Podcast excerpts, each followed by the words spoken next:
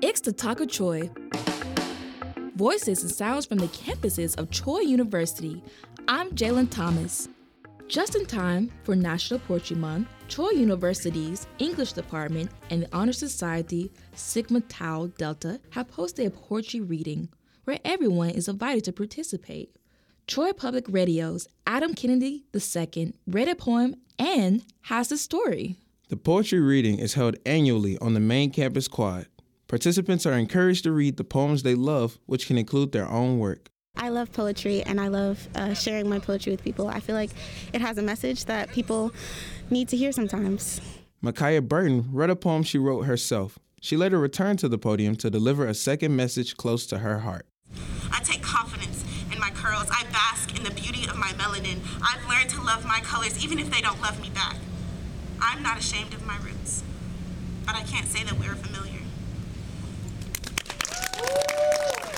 Director of English Language Arts and Assistant Professor Teresa Johnson says the success of the event is because, as she puts it, we thirst to hear words that feed our soul. The passersby, they heard a poem that struck a chord. They stopped, and many of them said, Oh, I didn't intend to read today, but I wanted to.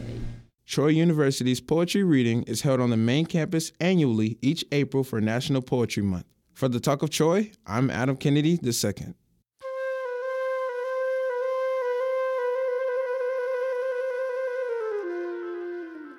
Troy students aren't the only ones celebrating National Poetry Month.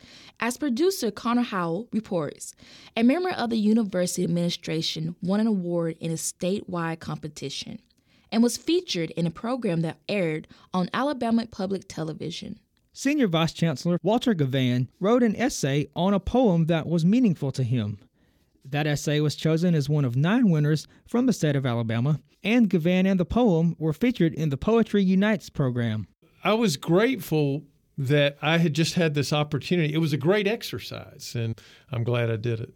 Givhan chose the poem There Are Things I Tell to No One by Galway Kinnell.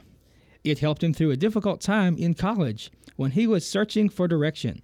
Then it is not so difficult to go out and turn and face the spaces that gather into one sound the waves of spent existence that flow toward and toward and on which we flow and grow drowsy and become fearless again.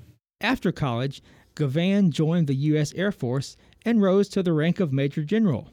Mm-hmm. In the program, Givhan talked about the thrill and danger involved in flying. A lot of times the horizon disappears. There's this haze. You could very easily lose the sense of what is up, what is down. For more information on the Poetry Unites Alabama contest featuring Troy University Senior Vice Chancellor Walter Givhan, visit poetryunitesamerica.com. For the Talk of Troy, I'm Connor Howell. I'm Jalen Thomas, and you've been listening to The Talk of Troy, a production of Troy Public Radio. The Talk of Troy is available as a podcast at an NPR One or wherever you get your podcast.